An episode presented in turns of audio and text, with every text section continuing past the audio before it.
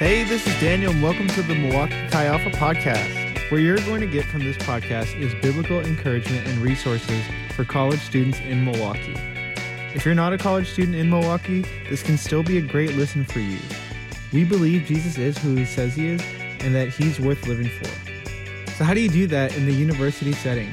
And how do you do that once you graduate? With the help of the Holy Spirit and some smart people, we aim to answer that question. Here's a little snippet of some of the content you can expect.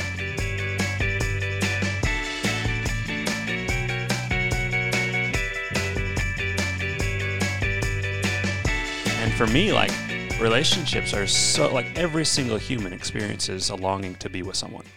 Um, whether in friendship, whether a loving relationship, like intimacy of some kind, we were made uh, for relationship, for love. Like it's something we can't quantify, we can't scientifically prove this thing, this experience, but like there's something within every single human that longs for relationship and connection. And I think that's a really important starting piece whenever I look at the idea of purpose or what I was made for. Um, uh, because it, there, there's so many like layers to it, but one of them like it helps me get beyond just me. Right, having a me-centered purpose eventually hurts people, hurts stuff. Like it, it's not satisfying. Um, and I, am I'm, I'm gonna long for a relationship and connection with someone.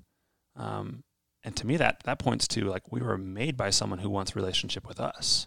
Hmm. Um, yeah. Which we see that we see that in the beginning of the Bible. The first thing we see in Genesis is God creates uh, the earth, he creates plants, he creates uh, light, he creates people, he creates Adam.